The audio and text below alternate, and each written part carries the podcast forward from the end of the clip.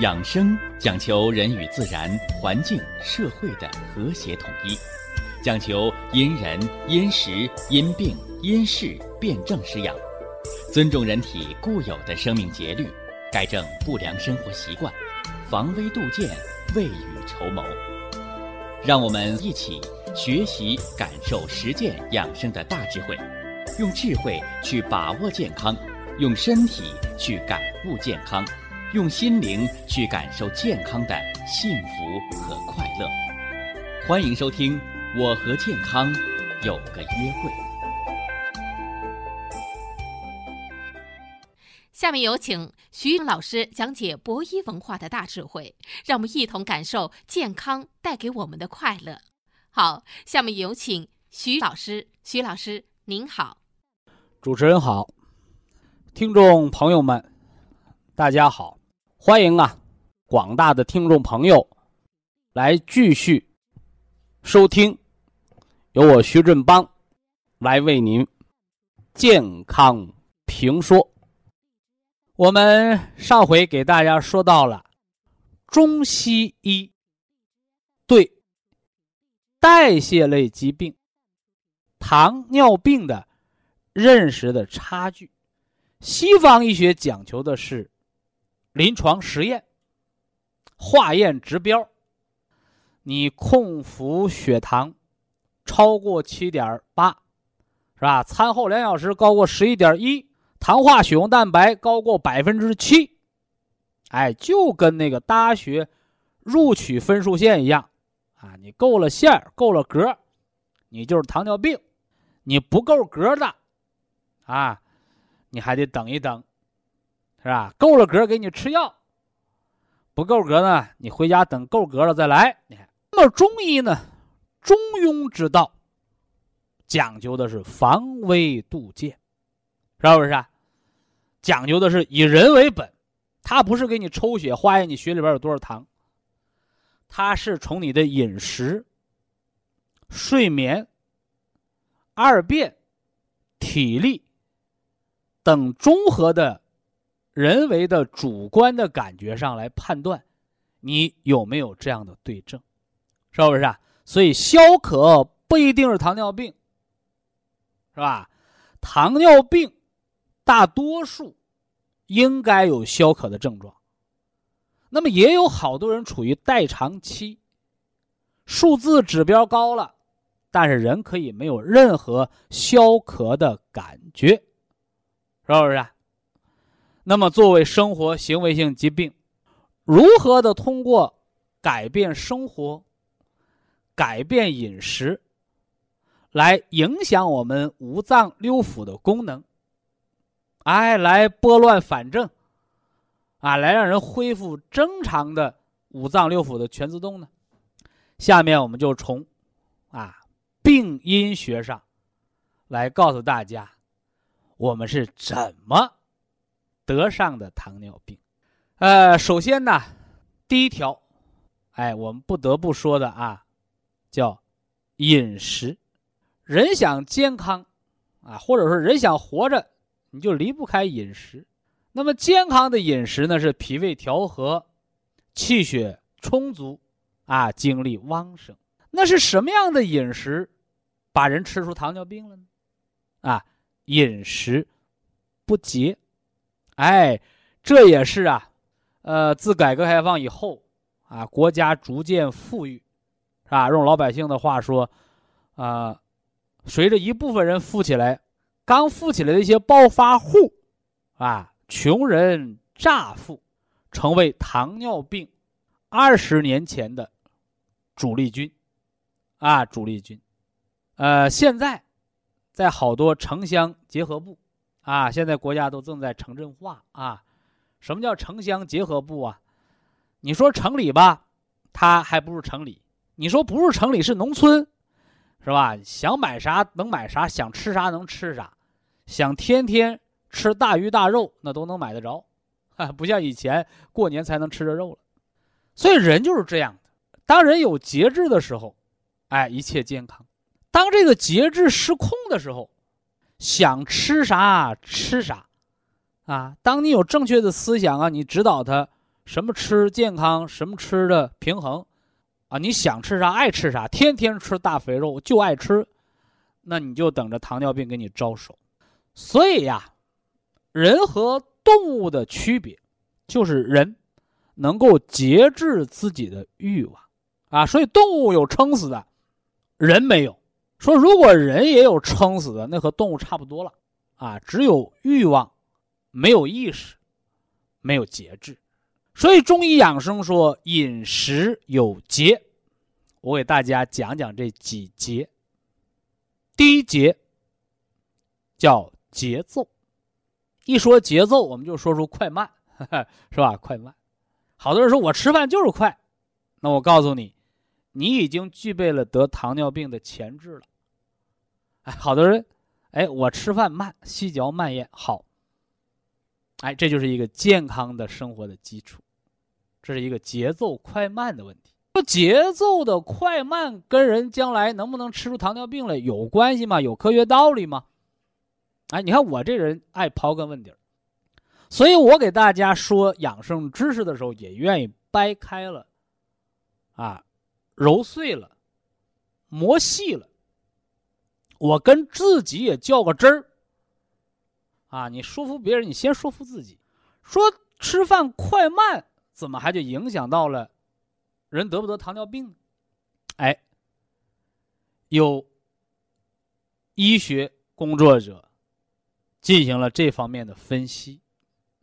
吃饭快慢都在一个嚼上。啊，你吃饭快的秃噜秃噜下去了，没嚼；吃饭慢的呢，哦，细嚼慢咽还能嚼。说嚼不嚼跟吃有什么关系？哎，别忘了，人在咀嚼的过程当中，口腔当中产生了唾液淀粉酶，啊，大量的唾液和食物充分的搅拌。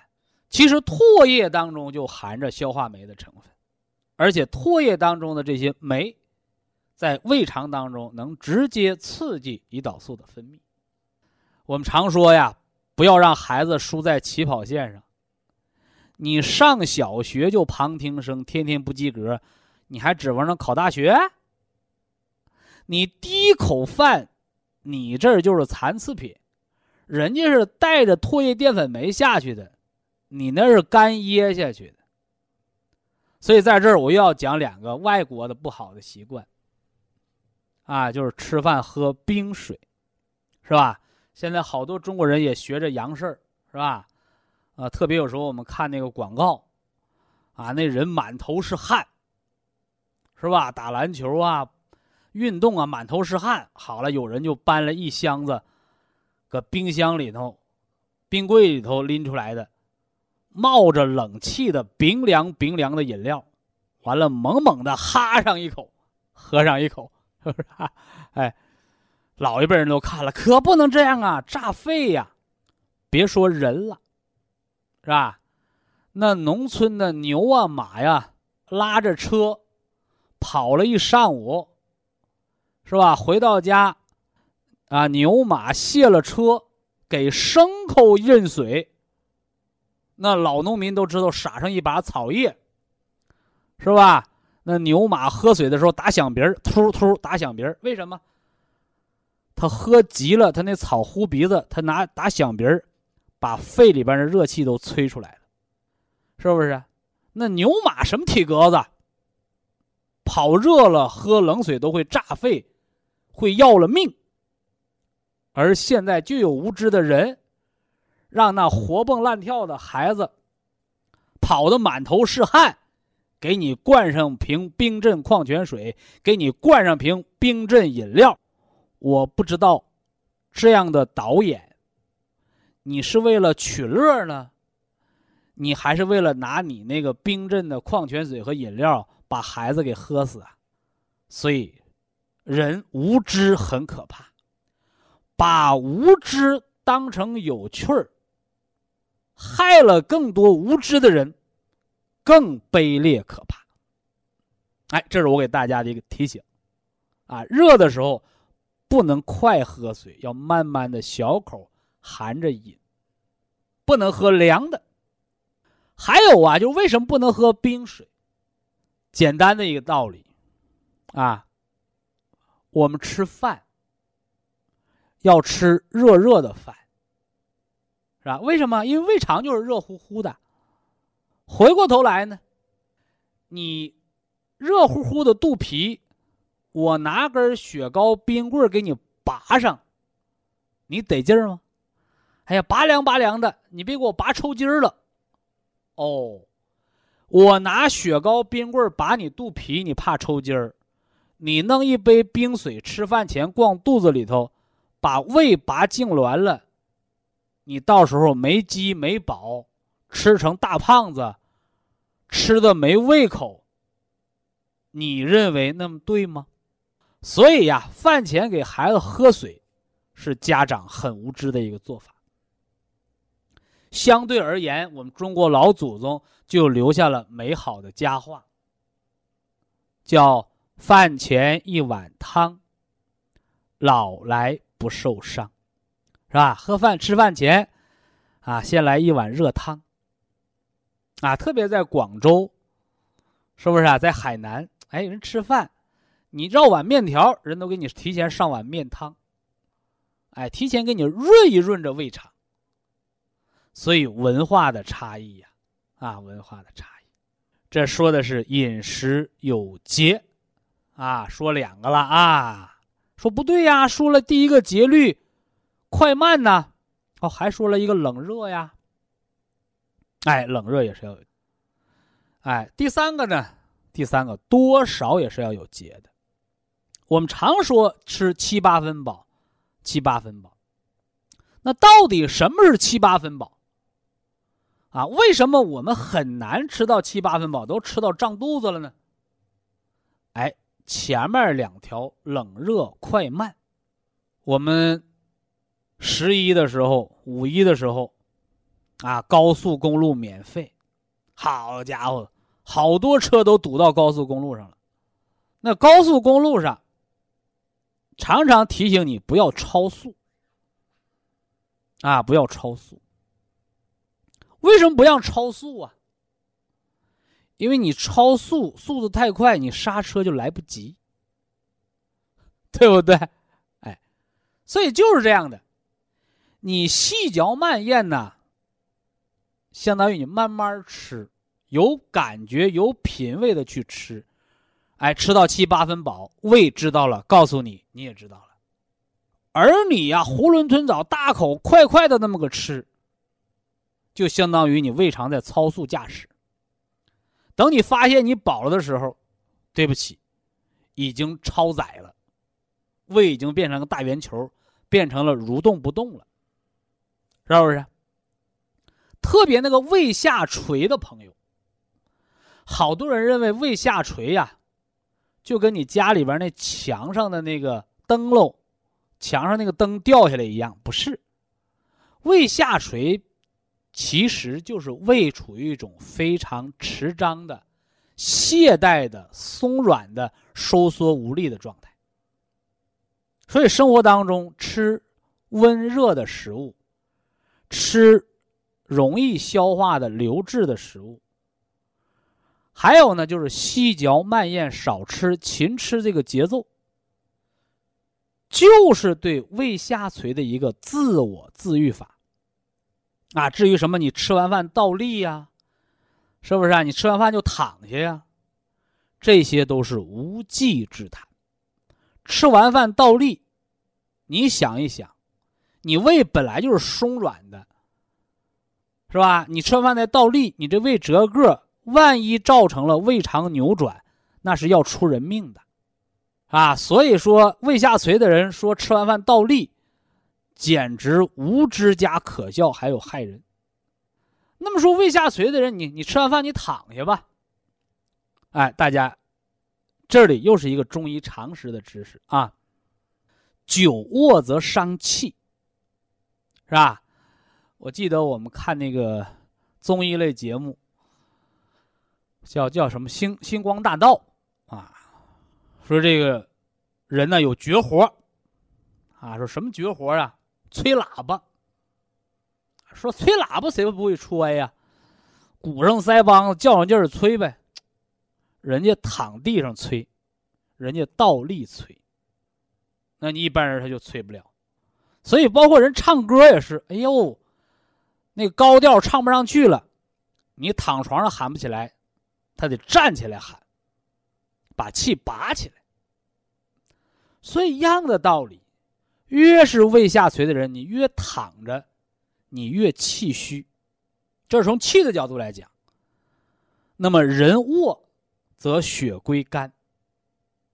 胃下垂，胃的平滑肌蠕动没有力量，就是肝血不能养筋，不能养它的弹性。好了，你躺着吃饭吧，你。血归肝脏，人卧血归肝呢，就像人为什么躺着看书容易眼睛近视、容易疲劳一个道理。你那个眼睛是在没有肝血条件下的工作，它就容易浪费，它就容易提前报废。你让你躺着吃饭，你胃就缺少气血濡养，啊，缺少气血濡。所以啊，这些生活当中的不良习惯，表面上看是细微的一些小事儿。而实质上呢，哎，人得病不是无缘无故的，都是你把这些小的坏毛病不断的积累，是吧？日损一毫，你架不住天天损，是吧？就像人做买卖，啊，不指望一天赚多少钱，是不是啊？你别赔钱，是吧？天天弄个本儿，你慢慢有了。什么呢？人群，你有了客户，有一天你这买卖就发达了。反过来呢，一天赔一毛钱，从来不赚，你早晚把这买卖赔黄了，是不是啊？哎，所以人生啊，和这个做买卖，哎，包括好习惯造健康，坏习惯造疾病，啊，都是事儿不同，理儿相同的事情。那么饮食有节，还要说一个荤素，啊，荤素。现在很多家长跟我讲，啊，小孩偏食，啊，就是爱吃肉，怎么办？是吧？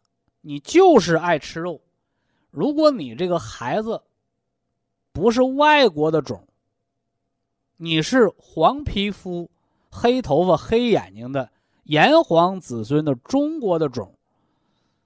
那你光给他吃肉，你打小就给他埋下了糖尿病的隐患。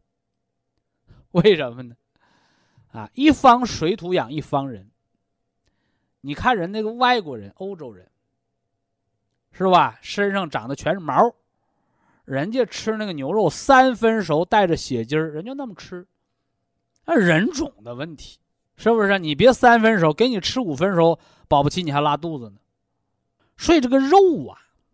它湿气是比较重的，而且它的营养是过剩的，是吧？那么我们老祖宗给我们传承下来的，人就是那两颗犬牙是用来啃肉的，后面那八到十二颗的磨牙是来磨碎五谷杂粮的，啊，前面那八颗那切齿啊是来切碎食物的。或者来说是吃草吃菜的，对不对？这就是达尔文的进化论，对不对？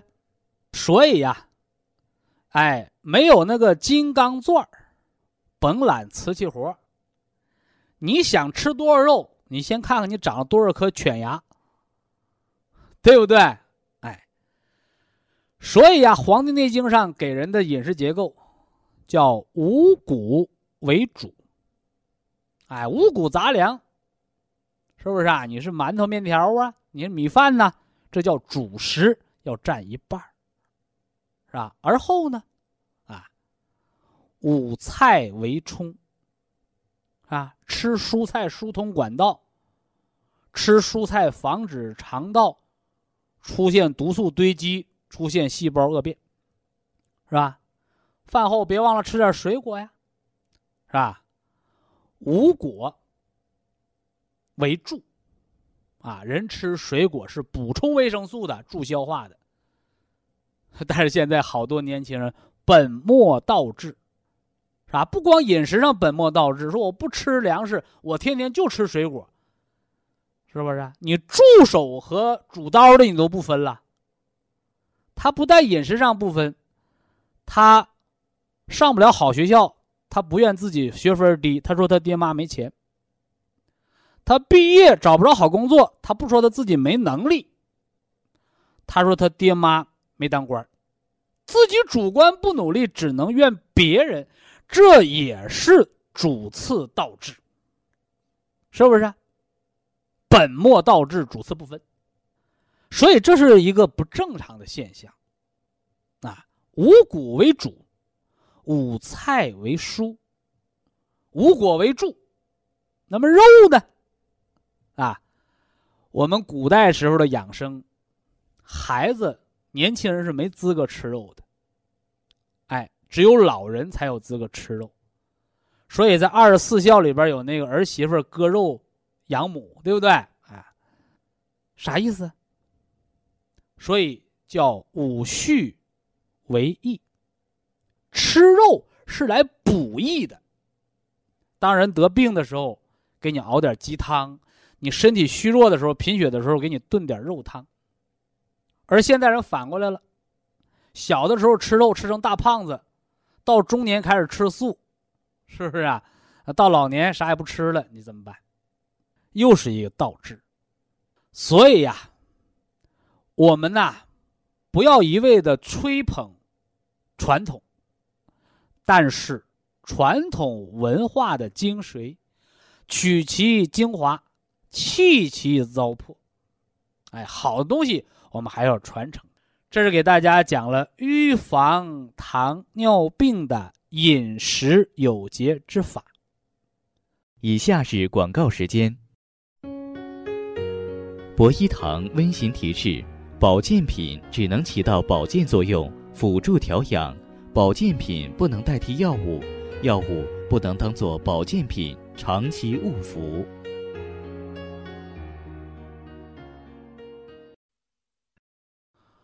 书到用时方恨少。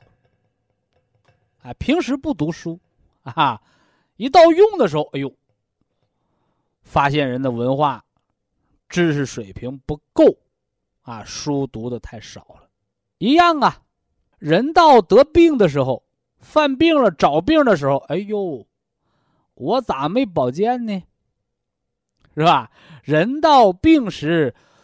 方恨养生不足，故而啊，近段时间啊，来关注咱们的健康节目，来感受养生的重要性的新听众、新朋友越来越多。那么，好多人就提出了这样的问题：说我们听养生类的节目。我们到底该怎么听？我们听些什么？我们做些什么？以及对我们的生活会有怎样的改变和影响？今天呢，我给大家就简单的来说说学养生、会养生的四个字。在这个《水浒传》里边呢，有一个人。人称叫及时雨，是吧？说什么叫及时雨啊？有诗为证：“好雨知时节，当春乃发生。随风潜入夜，润物细无声。”说什么是及时雨？哎，需要你下雨的时候，正闹旱呢。对不对？哦，雨来了，啊，雨怎么来的？摇旗呐喊，敲锣打鼓，给人一点帮助。你看我多行，你得给我挂锦旗，你得给我发奖金。离了我，谁也活不了。你是救世主吗？不是。好雨知时节，什么时节？春天，是吧？春旱呐，需要阳光雨露滋润种子发芽。是吧？滋入滋润小草复苏的时候，哎，当春乃发生，哎，需要你的时候，好，你来了，怎么来的？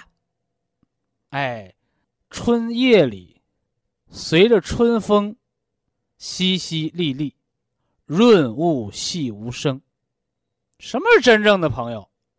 啊，帮助了你，不求你回报，是吧？不跟你讨价还价，不跟你讲报酬，也不需要你的感谢，是不是？哎，就像那个给灾区人民捐款，是吧？钱捐了，别问啊，谁捐的最多，是吧？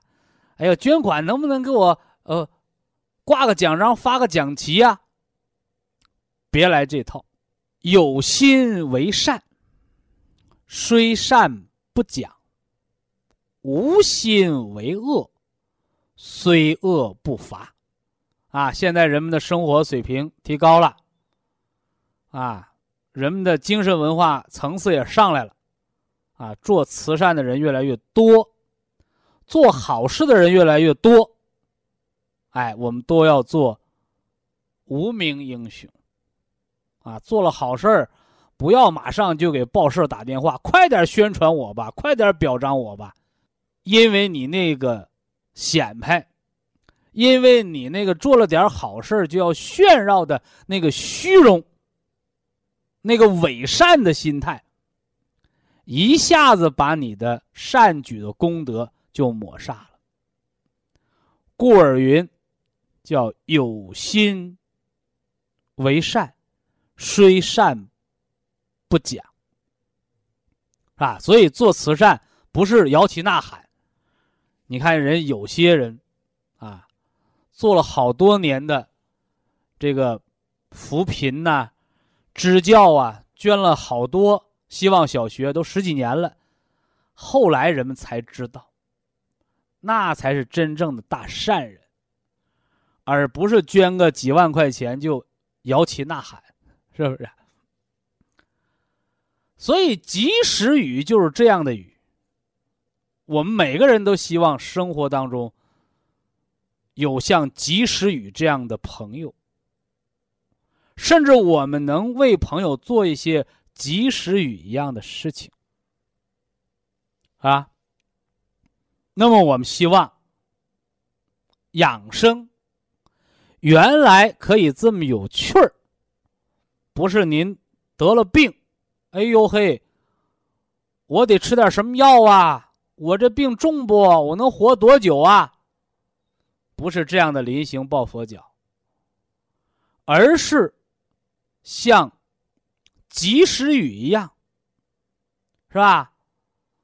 一咳嗽，哎，我想起来了，我听那个养生这么有趣儿的节目，告诉过我们，梨可以化痰呐。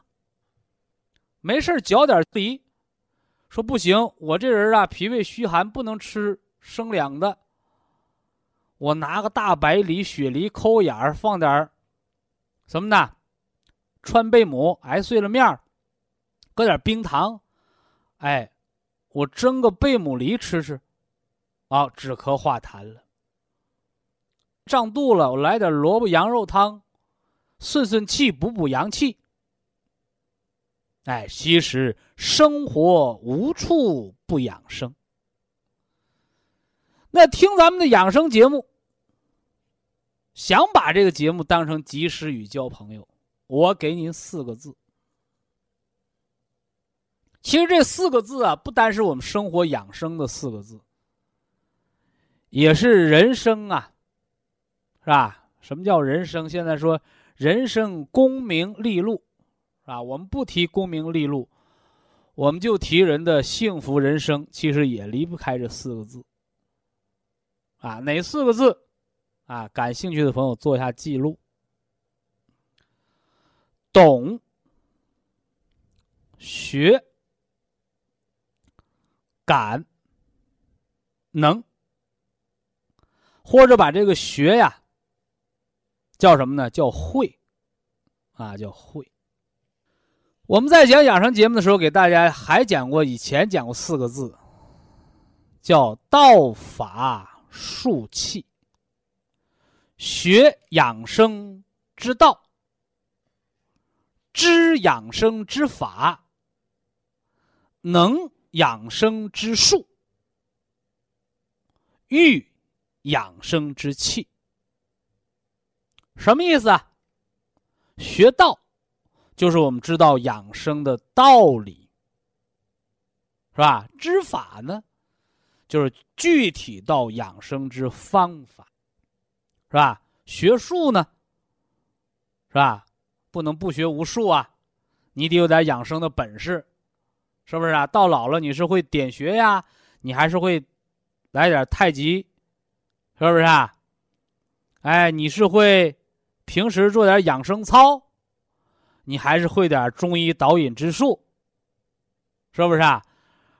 儿子玩篮球，脚脖子崴了，你在那束手无策。哎呀，咱快背着孩子上医院吧！你还是过来，儿子来，爹给你正正骨，拍拍胳膊，拎拎腿儿。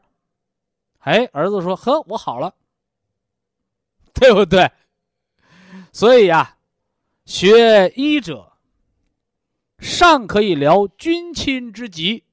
我们有父母啊，我们有长兄啊，是不是啊？我们还有朋友，甚至我们在单位有同事、有领导、有老板，是不是啊？有长辈，上可以疗君亲之疾，下可以除百姓之恶。那中呢？中可以。保全长命，哎保自己。那什么叫育养生之气呀？啊，养生的东西一大堆。啤酒什么时候喝？是吧？消暑解凉，是吧？大夏天的喝点啤酒，撸点羊肉串嗯，很休闲。大秋天的秋季腹泻呢，来给我来瓶冰镇啤酒，嘿。找病。说冬天吃什么？哎，烫点火锅吃吃。是不是啊？吃火锅有肉啊，怎么办？是吧？吃火锅有肉，你再喝点啤酒，加上嘌呤，你看看你痛风去吧。啊，吃火锅我们来点什么呢？哎，白酒，啊，驱驱寒，是吧？哦，吃烤肉，韩国烤肉。啊，咱们带瓶红酒化化积食。你看，什么叫欲养生之气？就是生活当中的吃喝拉撒，这些你用对了都是养生，你用错了都是损生害命、伤身体，是吧？咱们就说这吃海鲜的事儿，啊，到了海滨城市啊，吃盘海鲜吧。老板表示热情，又赠送个果盘结果满桌子客人吃中毒了，对吧？吃海鲜，你再吃上新鲜水果、大量 VC 你不等于吃砒霜吗？不懂养生，美味成毒药；懂养生，生活无处不养生，是不是？所以呀。大家听咱们养生节目，你别光听个乐，你要不断的积累，甚至呢学以致用，甚至当你犯错的时候，你想起来，是吧？徐老师叨过那几句话，给你敲敲警钟。那么听养生节目四个字，懂，就是人一定要懂理，是吧？懂得养生的机理。另外，我光懂了不行，我得会个一招两招的。所以呀，我们在养生原来可以这么有趣儿，在我们健康节目的最基础当中，我们就给大家讲了三大基石，这叫基础方法。啊，你学养生你会啥呀？学养生我会泡脚啊。是不是？学养生我会起床，早晨起来醒脑三式。学养生我会走路，是不是啊？我知道撞撞大树，腰杆挺。我知道得了腰托之后不能负重，回家摆摆腿，我能复位。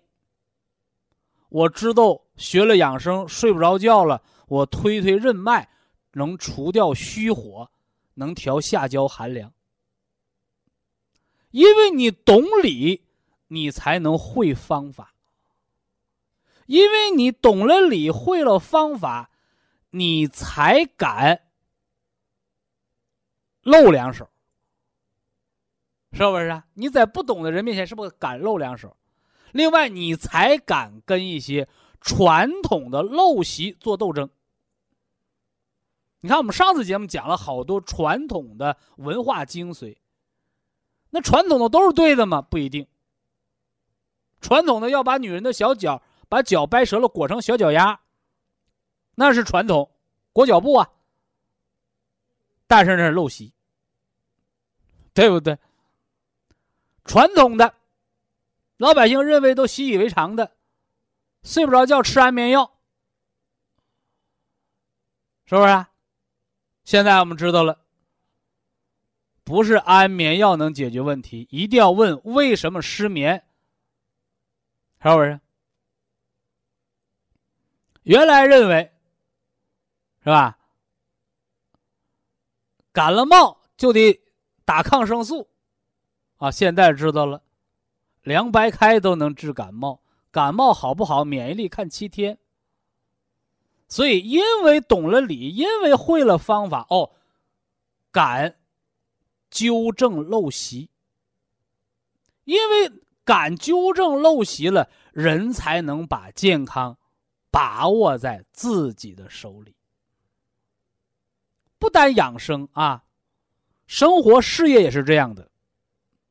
因为我们懂生活，懂文化，我们才会生活，我们才敢拼，敢争。我们才能创造美好的生活。所以，人要做健康的主人，不但要做健康的主人，我们还要做我们生活的主人。啊，不要一张嘴，哎呦，听天由命吧，是不是？什么叫命？是吧？嘴里说什么，和你耳朵里听到了什么，它就是你人生的命。你听到的是正能量的东西，你说的是积极向上的东西，你的命就是积极向上的。你听到的都是阴暗面的东西，都是小道消息，你说出的都是消极的话，都是背后的议论的，不是正常渠道的话，那你人生究竟也是阴暗的人生。这生活就是这样的，人活的是个心态，人活的是一个你的心理状态，就是心态。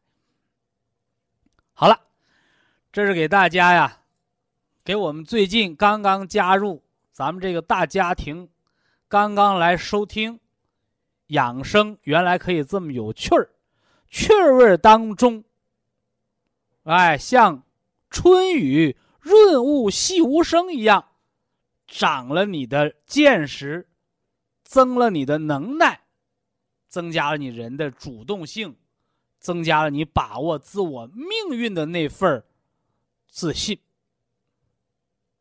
好了，那么我们又要言归正传，接着说糖尿病。中医说消渴症，说它的成因。第一条我已经讲过了，叫饮食不节，啊，其实我们刚才节目当中就饮食不节，就饮这块是不是啊？饮水、饮酒，就这块儿我给大家又讲了，喝啤酒是干啥的，喝红酒是干啥的，喝白酒是干啥的，酒不能乱喝，话不能乱说，饭不能乱吃，要合养生之道。那么，形成糖尿病、造成消渴症的第二大原因，祖国中医说，防劳过度。所以，人要有道德思想，哎，要有人生境界。那么，劳累。哎，我们重点的要说说这个劳累，是吧？现在人，这叫什么呢？多劳多得，少劳少得，不劳不得，我们现在属于发展中国家，在发达的国家，也有穷的掉底儿、街头要饭的乞丐，是吧？在落后国家、贫穷国家，也有肥的流油的富翁。啊，什么意思啊？所以人生啊，有一双手。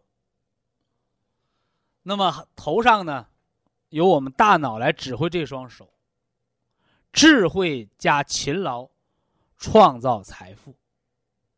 啊，创造财富，是吧？那么劳累，劳累过度得糖尿病。哎，好多人就不理解，说糖尿病能是累出来的吗？啊，可以。为什么呢？中医说脾主肉，啊，脾主肉，是吧？你呆着不动，为什么叫富贵病啊？天天呆着不动，一身懒肉，你那脾就会不运。脾不能运化水湿了，你就要得糖尿病。反过来呢，天天忙的脚打后脑勺，是吧？叫起五更爬半夜，你把人忙的觉也不够睡，过度辛劳，尤其是昼夜颠倒，是吧？我给大家讲过，在沈阳，啊，一个二十五岁的小姑娘。是吧？哎，唱歌啊，是个歌手，天天搞演出唱歌，唱到二半夜，是吧？唱到十一二点，完了再吃饭，等回到家睡觉，已经凌晨两三点钟了。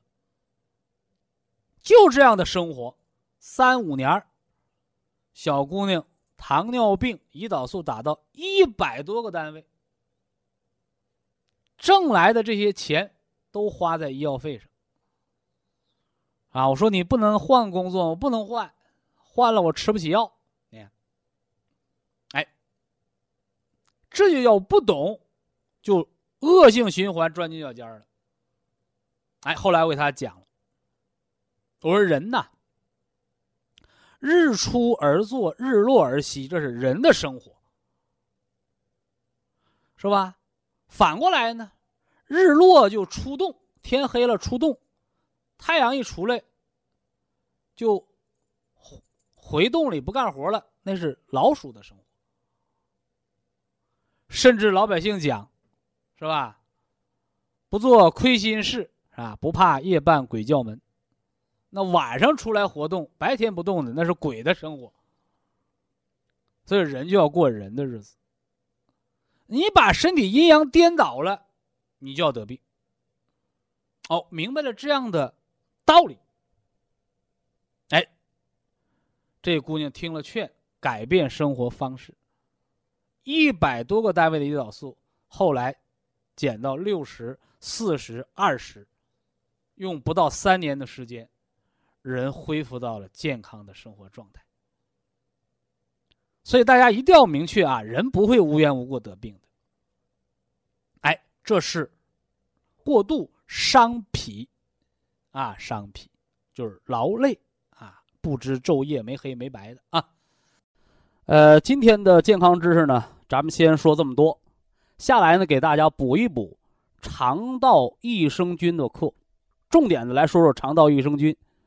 人常说呀，说病从口入。而实际上呢，慢性疾病的形成啊，往往和人的饮食和胃肠健康呢有着密切的关系。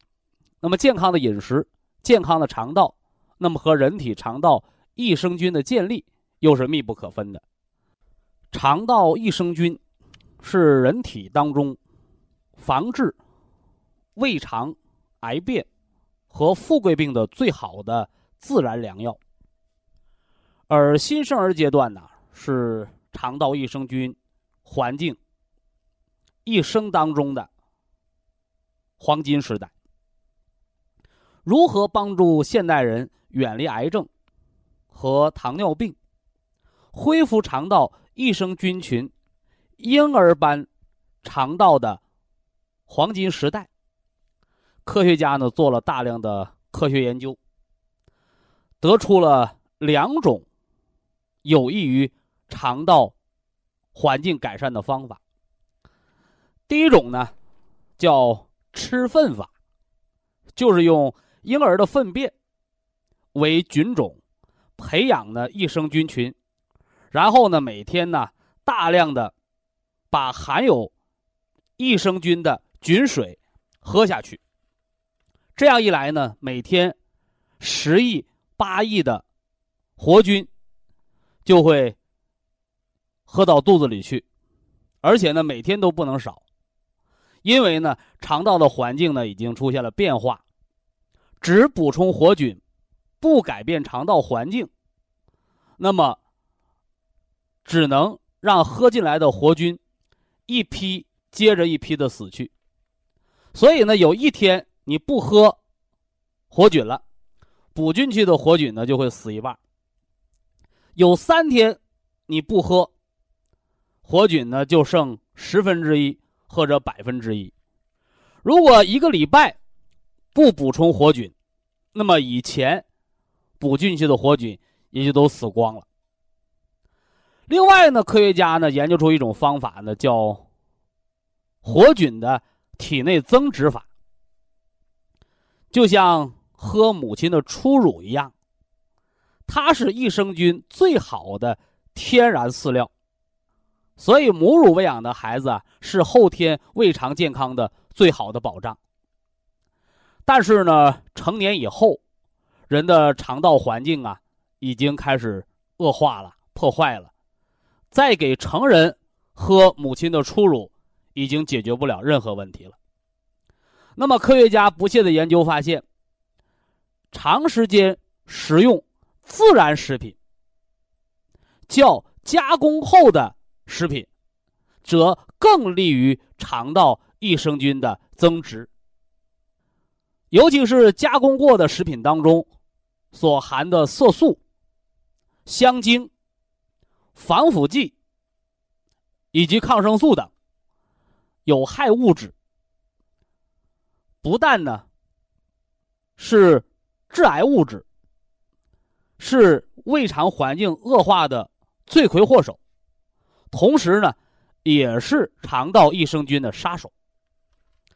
双歧活菌因子、活菌加增殖因子，让益生菌在肠道内存活增殖，循序渐进的起作用。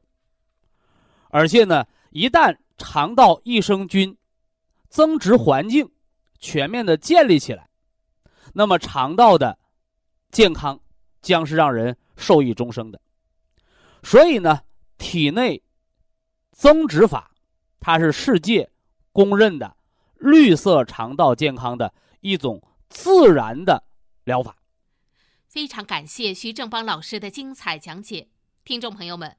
我们店内的服务热线零五幺二六七五七六七三七和零五幺二六七五七六七三六已经全线为您开通，随时欢迎您的垂询与拨打。客服微信号二八二六七九一四九零，微信公众号搜索“苏州博一堂健康管理中心”。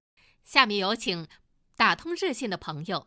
这位朋友您好，这位朋友您好啊！哎，你好，徐老师，我是内蒙的，内蒙我在咱们赤峰博一堂用咱们产品呢。赤峰哦。嗯嗯，然后我想给我们孩子咨询，可是有两样我不明白。几岁的孩子？嗯，十六了。啊，十六不算小了啊。嗯，十一得的桥本就是甲减吧，甲状腺的病。桥本是病，嗯。嗯，然后嗯那个什么，然后咋得上的？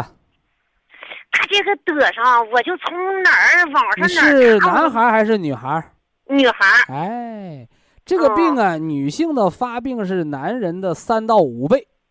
嗯。男孩什么样得呢？除非那三棍子打不出个屁的，哦是不是？小伙子长得跟大闺女似的，那变态的嗯他才得，是不是啊？哎女孩呢什么得呢？你风风火火那丫头她不得，哦性格内向、暗气暗憋的，肝阳不足，肝阳不足啊。呃，对，徐老师啊，我问你，我想不明白的就是这个，嗯就好像你我收咱们在你收音机上听过，好像是阳弱是吧？什么羊肉啊？就是阴阴阳平衡嘛？你说哎，的是啊？，对叫阳虚。阳对阳我们中医，叫阳虚，你别说阳弱，阳阳气不足，活力不够我。就我就认为，你说这个阳虚怎么给他调呢？我告诉你啊，嗯，我就不呃，阳。虚啊是有两个调的方式，嗯一个叫养，怎么怎么养呢？就是晚上早点睡，嗯平时别劳累，嗯。这些叫养。嗯。还有一个叫什么呢？叫练，嗯，锻炼的练。啊。早晨早起点床，平时多说点话，嗯。多吃点热性的东西，多跟人接触交流，把性格嗯。外向起来，嗯。会发点脾气。通过这个脸养，加上这个适度的锻炼，这个人的生命活力他就足了。嗯哎，你这样的话，你阳气补足了，不就调过来了吗？啊嗯，嗯，然后再就是说，他这个好像跟内分泌有有有他就是内分，泌呀、是吧？他就是内分泌。嗯，你这姑娘算大了，算不错啊。你有机会给孩子检查检查子宫、卵巢啥的哦。哦，这个甲状腺功能低下，对，小孩容易发育不良。嗯那甲状腺功能要亢亢进呢，生长素太多呢，容易。嗯你看那前段新闻报的，那个嗯大个子长了两米七八呀，嗯他过度发育，长太高了，嗯长得跟那个就跟那个铁塔似的，是不是？啊，它嗯都影响生长发育，是不是哎哎，我想在咱博医堂用那个就是那个调内分泌的一个产品吧，后来呃博医堂哪有调内分泌的？你可可别给我乱扣帽子。不是博医堂那个是啥？是补微量元素的，哦叫什么呢？叫硒酵母咀嚼片。说明书上明明白白写着，国家级保健食品针对的就是微量元素 C 缺乏的人群，你甲减的就能吃。嗯吃那那叫叫什平？时吃个六粒儿啊，呃，嗯康复三个月之后吃四粒儿啊，是吧？这就可以了。哎，就吃这个。不过徐老师，咱们产品真不错，我现在用咱们的产品啊，代替着医院给我吃的那个药。优甲乐嘛，医院得给开对优甲乐，嗯。他让我终身吃，后来他给我调到四分之一，嗯，我就没听大夫的，我就吃咱们的普参康跟保元汤。然后这不过咱们这产品我也不知怎么回事啊，还驴这个数值可是下去了，可是你看啊调下去了。你这个人呢，说话很有意思啊，拍着胸脯说，咬着牙说，我就不听大夫的。你咋不听大夫的了？人家给药一粒儿药都减到四分之一了，别说你，就是小学生都明白。那人家吃四个包子饱了，我吃一个包子，你说我吃多了？就你那四分之一片儿吃不吃有啥意思啊？你嗯药片儿没吃，你保健调好的，说明你保健的就对路子了呗。对对对合，理啊，不用吃一辈子药，听着没有？你就哦你，因为你这个闺女啊，就是啥呢？阳气虚，你把你这闺女啊，逐渐的当儿子养，嗯，没事儿锻炼锻炼她，多闯试闯试，是不是啊？嗯，别睡懒觉，晚上也别熬夜。嗯，哎，完了之后呢，吃点热东西，忌寒凉。哎嗯，多跟人交流，人多的地方嗯多去，人少的地方少待，别让这人抑郁了就行啊。哦，哎，就是肝血不足徐老师啊，他那个你说甲状腺抗体白白蛋白抗体那个高，说明不了啥是五百，说明不了说明不了，那个啊。说明说哎，明不了医。院也说不让我管这个事啊，，对呀、看看，你看看，你偏让我给那个医院大夫当鹦鹉学舌，我俺俩偏得俺俩偏说一样的哦，暗号对上了，这就管事儿了。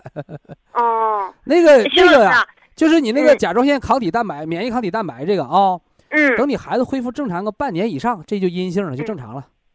哦，你不是不管它，过一段它就正常了。哦哎，就是你说咱们的产品叫叫什么来？六六之四粒，你说甲减能那叫啥？酵母咀嚼片儿，母咀西石头的石加个东南西北的西，嗯嗯嗯，西酵母咀嚼片儿。完了，你那个孩子平时，嗯、你给他吃喝点无籽粉，是不是啊？无都无籽粉。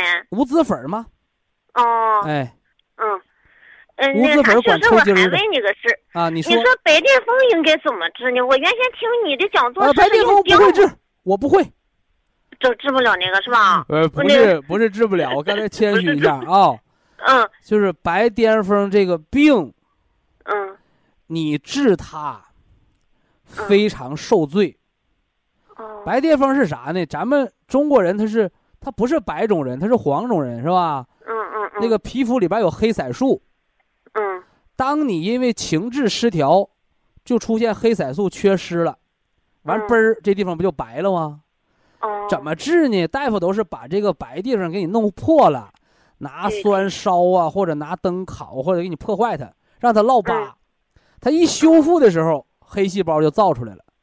白癜风这个病对人本身没有任何伤害，除了难嗯看之外，对不对？对但你这些治疗方法，什么激素啊、激光啊、什么药啊、硫酸，你这东西都伤身体。你治一个没有伤的病，你就像人说嗯，你为什么打人？为什么给人打死了？说他骂我，骂你嗯疼还是你给人杀了疼？就这个病对人没伤害，我为什么说我不能，我不会治这个病呢？因为我嗯不想让病人因为难看而受伤害。但你说哦我心理负担太严重了，我就怕这嗯难看，我怎么办？那我就给个小方法，你那嗯白的地方，你没事儿拿那个嗯新鲜的姜蹭一蹭也就得了。完了之后呢，把这个睡眠调好，嗯皮肤的免疫力和肺脏有关，把心情调好。哎你你你这个白癜风将来都能好。是啊，哎哦，那个精神压力大的，你看没看电视有个大导演，嗯浑身长都白癜风，嗯不比你有钱呐？嗯是不是？人家家那钱都不能搁不能搁万计算了，对不对？那你说 他怎么不找大夫治好呢？啊，嗯这个大夫祖传秘方能把白癜风治好，你有能耐，你给那个亿万富翁，你给他治了，他得给你多少钱？嗯人家是没钱治病的主吗？不是，嗯你只要压力不解除，肺的忧忧虑不解除，休息不好，嗯精神因素不去掉，你吃什么药白吃不说，你还有副作用。哦所以我说我不会治白癜风，因为我认为白癜风只需要心理调养、放松精神，心情一好嗯它就好了。你反过来哦整些激素毒药，你把钱骗手了，你给病人害了，你这属于做损缺德的事儿啊！嗯，我我说这话哦你整整懂没有？我明白了，你想治你就拿红姜，姜睡觉了，把那个白癜风的皮肤晚上给蹭红了就行，嗯别蹭破了，蹭破了感染了，听着没有？哦哎，哦，我知道，徐老师。完了之后呢，调整好睡眠和心情，你白癜风就能好。哦，嗯，我知道。徐老师，你说的是就是咱们普通的姜就行是吧？就家里炒菜那个新鲜的姜吗，哦，新姜，我听成红姜了，新新。鲜的姜，哦，我哦，这生姜回明白了，，生姜啊嗯，哎哎嗯哎，，这回明白了，徐老师。清楚了吧？嗯嗯。希望你明这个娃娃健康茁壮的成长啊！哎，谢谢徐老师啊。好哎，好嘞，好了，徐老师再见。啊！哎。哎哎，好嘞。好，非常感谢徐正邦老师，我们明天同一时间再会。听众朋友们，下面请您记好，苏州博一堂的地址是在人民路一千七百二十六号，服务热线零五幺二六七五七六七三六六七五七六七三七。客服微信号二八二六七九一四九零，微信公众号搜索“苏州博一堂健康管理中心”。好，非常感谢您的收听，我们明天同时间再会。